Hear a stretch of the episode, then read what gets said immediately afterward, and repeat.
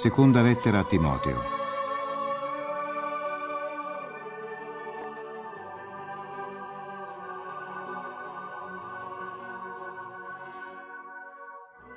Paolo, apostolo di Cristo Gesù per volontà di Dio, secondo la promessa di vita che è in Cristo Gesù, a Timoteo, figlio carissimo. Grazia, misericordia e pace da parte di Dio Padre e di Cristo Gesù, Signore nostro. Ringrazio Dio, a cui servo con pura coscienza fin dal tempo dei miei antenati, tutte le volte che faccio memoria di te nelle mie preghiere, senza interruzione né di notte né di giorno. Ricordandomi delle tue lacrime, desidero anche di rivederti, per essere riempito di gioia, memore di quella fede senza ipocrisia che è in te e che prima ancora albergò nel cuore della tua nonna Loide e di tua madre Eunice, e ne sono sicuro alberga anche in te. Per questo motivo ti esorto a ravvivare il carisma di Dio che è in te per l'imposizione delle mie mani. Il Dio infatti non ci ha dato uno spirito di timidezza, ma di forza, di amore e di saggezza. Non arrossire dunque della testimonianza del Signore nostro, né di me suo prigioniero, ma soffri piuttosto con me per il Vangelo, confidando nella forza di Dio. È Lui infatti che ci ha salvati e ci ha chiamati con una vocazione santa, non in virtù delle nostre opere, ma secondo il suo disegno e la sua grazia, che ci fu data in Cristo prima dei tempi eterni, ma che è stata manifestata ora mediante l'apparizione del Salvatore nostro Gesù Cristo, che ha distrutto la morte ed ha fatto risplendere la vita e l'immortalità per mezzo del Vangelo, del quale io sono stato stabilito araldo, apostolo e maestro. Anzi, è proprio per questo motivo che sopporto tali cose ma io non ne arrossisco, perché so a chi ho creduto e sono pienamente convinto che egli ha potere di custodire il mio deposito fino a quel giorno. Prendi per modello le sane parole che hai da me udito, nella fede e nell'amore che è in Cristo Gesù. Custodisci il buon deposito per mezzo dello Spirito Santo che abita in noi. Tu lo sai che tutti quelli dell'Asia, tra i quali Figelo ed Ermogene, mi hanno abbandonato. Il Signore usi misericordia alla casa di Onesiforo, perché spesso egli mi ha rianimato e non ha arrossito delle mie catene.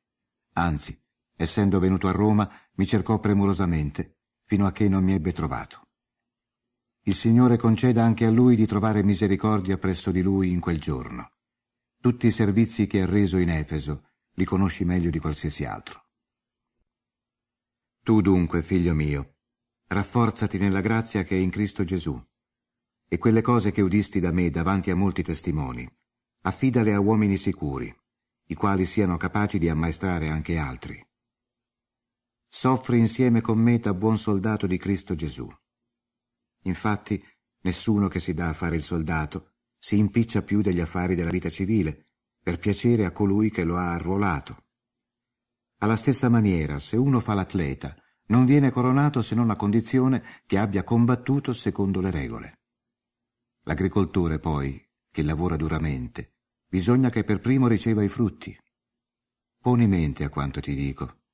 Il Signore infatti ti darà intelligenza per ogni cosa. Ricordati che Gesù Cristo, della stirpe di Davide, è risuscitato da morte secondo il mio Vangelo. Per esso io soffro travagli fino alle catene, come se fossi un malfattore. Però la parola di Dio non è incatenata. Perciò io soffro tutte queste cose per gli eletti, affinché anche essi ottengano la salvezza che è in Cristo Gesù, insieme alla gloria eterna. È degno di fede il detto. Se siamo morti insieme con Lui, con Lui anche vivremo. Se avremo pazienza, con Lui anche regneremo. Se poi lo rinnegheremo, anche Egli ci rinnegherà. Se gli saremo infedeli, Egli però rimane fedele poiché non può rinnegare se stesso.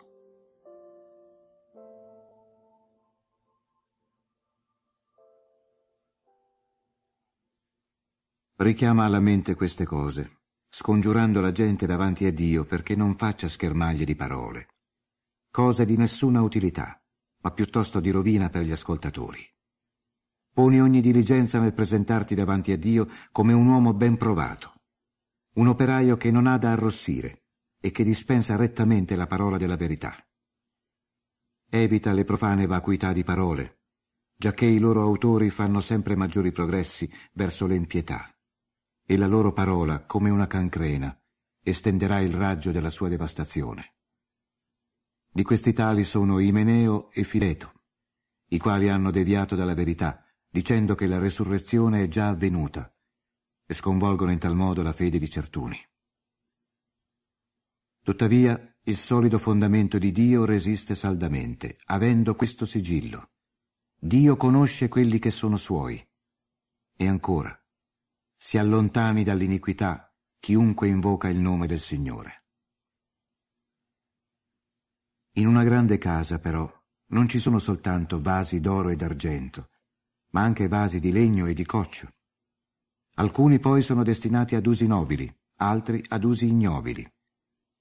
Perciò se qualcuno si manterrà puro da costoro, sarà un vaso destinato ad usi nobili, santificato, utile al padrone, adatto per ogni opera buona. Cerca di fuggire le voglie giovanili. Persegui la giustizia, la fede, l'amore, la pace con quelli che invocano il Signore di cuore puro. Evita inoltre le questioni sciocche e non educative, sapendo che generano contese, mentre un servo del Signore non deve contendere, ma essere mansueto con tutti, capace di insegnare e tollerante. Egli deve anche riprendere con dolcezza gli avversari, nella speranza che Dio conceda loro il pentimento per la perfetta conoscenza della verità, e si possano così ravvedere dal laccio di Satana, essendo stati da lui accalappiati per fare la sua volontà. Sappi poi che negli ultimi giorni sopravverranno tempi difficili. Gli uomini infatti saranno egoisti, amanti del denaro, vanagloriosi, arroganti, bestemmiatori, disobbedienti ai genitori, ingrati, empi, senza amore, sleali, calunniatori, intemperanti, spietati, nemici del bene, traditori, protervi, accecati dall'orgoglio, amanti del piacere più che di Dio.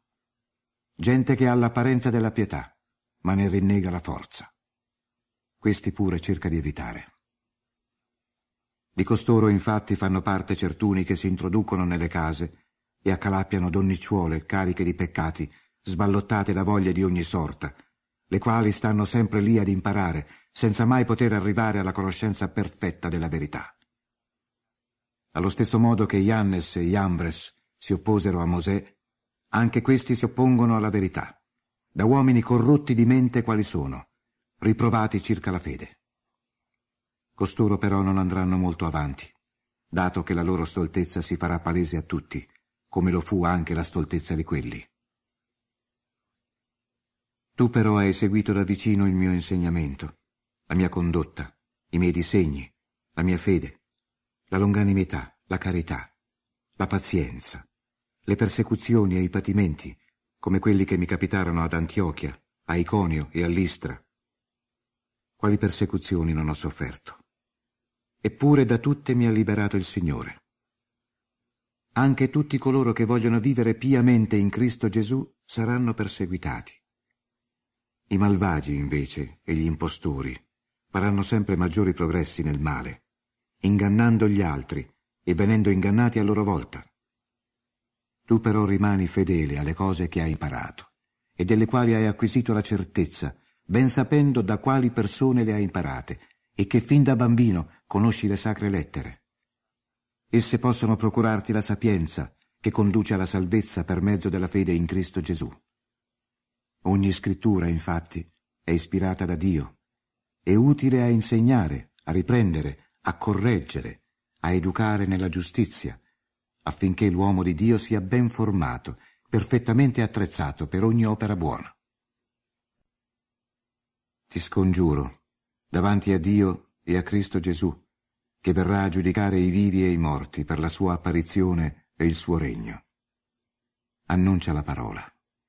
Insisti a tempo opportuno e importuno. Cerca di convincere. Rimprovera. Esorta con ogni longanimità e dottrina.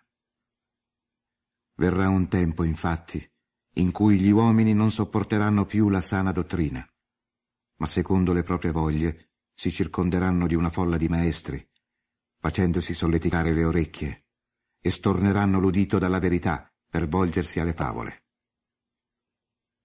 Tu però sii prudente in tutto, sopporta i travagli, fa opera di evangelista, adempi il tuo ministero.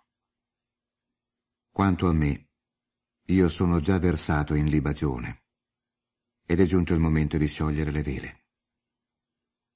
Ho combattuto il buon combattimento, ho terminato la corsa, ho mantenuto la fede. Per il resto è già in serbo per me la corona della giustizia, che mi consegnerà in quel giorno il Signore, Lui, il giusto giudice, e non soltanto a me, ma anche a tutti quelli che hanno amato la sua apparizione. Abbi premura di venire da me quanto prima, perché Dema mi ha abbandonato, avendo preferito il secolo presente, e se n'è andato a Tessalonica. Crescente pure se n'è andato in Galazia, e Tito in Dalmazia. Luca soltanto è con me. Prendi anche Marco e conducilo con te, perché mi è utile per il ministero. Tichico poi l'ho mandato ad Efeso. Quando verrai portami il mantello che lasciai a Troade presso Carpo, come pure i libri, specialmente le pergamene. Alessandro, il ramaio, mi ha recato molto male. Il Signore li renderà secondo le sue opere. Anche tu guardati da costui, perché ha molto avversato le nostre parole. Nella mia prima difesa nessuno mi fu al fianco. Tutti mi abbandonarono. Che non sia loro imputato a colpa. Il Signore però mi venne in aiuto e mi diede forza, affinché per mio mezzo la predicazione fosse portata a termine e tutte le nazioni l'ascoltassero. E così fui liberato dalla bocca del leone. Il Signore mi libererà ancora da ogni opera cattiva e mi salverà per il suo regno celeste. A Lui la gloria per i secoli dei secoli. Amen.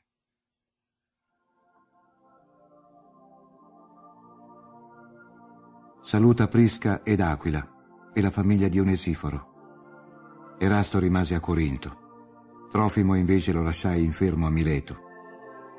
Affrettati a venire prima dell'inverno. Ti salutano Eubulo, Pudente, Lino, Claudia e i fratelli tutti. Il Signore sia col tuo spirito. La grazia sia con voi.